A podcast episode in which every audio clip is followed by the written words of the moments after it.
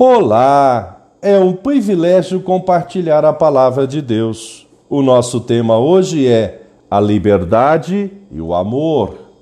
Em Romanos 14, 13 e 14, lemos: Portanto, deixemos de julgar uns aos outros. Pelo contrário, tomem a decisão de não pôr tropeço ou escândalo diante do irmão. Eu sei estou persuadido no Senhor Jesus de que nada é impuro em si mesmo, a não ser para aquele que pensa que alguma coisa é impura. Para esse é impura. Liberdade e amor, conforme o dicionário online de português disse, liberdade, estado ou particularidade de quem é livre, característica da pessoa que não se submete. E amor, sentimento afetivo, afeição viva por, afeto, o amor a Deus e ao próximo.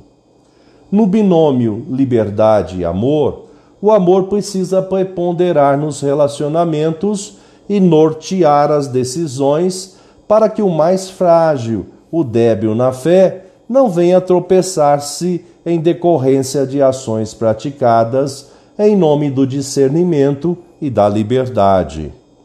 O apóstolo afirmou: Se o seu irmão fica triste por causa do que você come, você já não anda segundo o amor.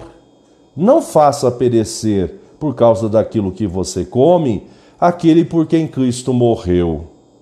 Muitas vezes, em juízo de valores, prevalecem o discernimento e a liberdade pois a decisão tomada em nada desagradou a Deus. Entretanto, causará escândalo para com algum irmão. Novamente o apóstolo ensinou: porque o reino de Deus não é comida nem bebida, mas justiça, paz e alegria no Espírito Santo.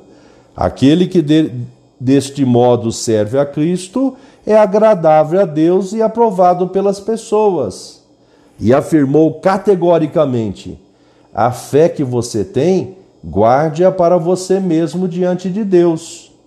Bem-aventurado é aquele que não se condena naquilo que aprova. Amém. Pensamento para o dia. Obrigado, Jesus, porque somos livres para servir no teu reino. Deus te abençoe.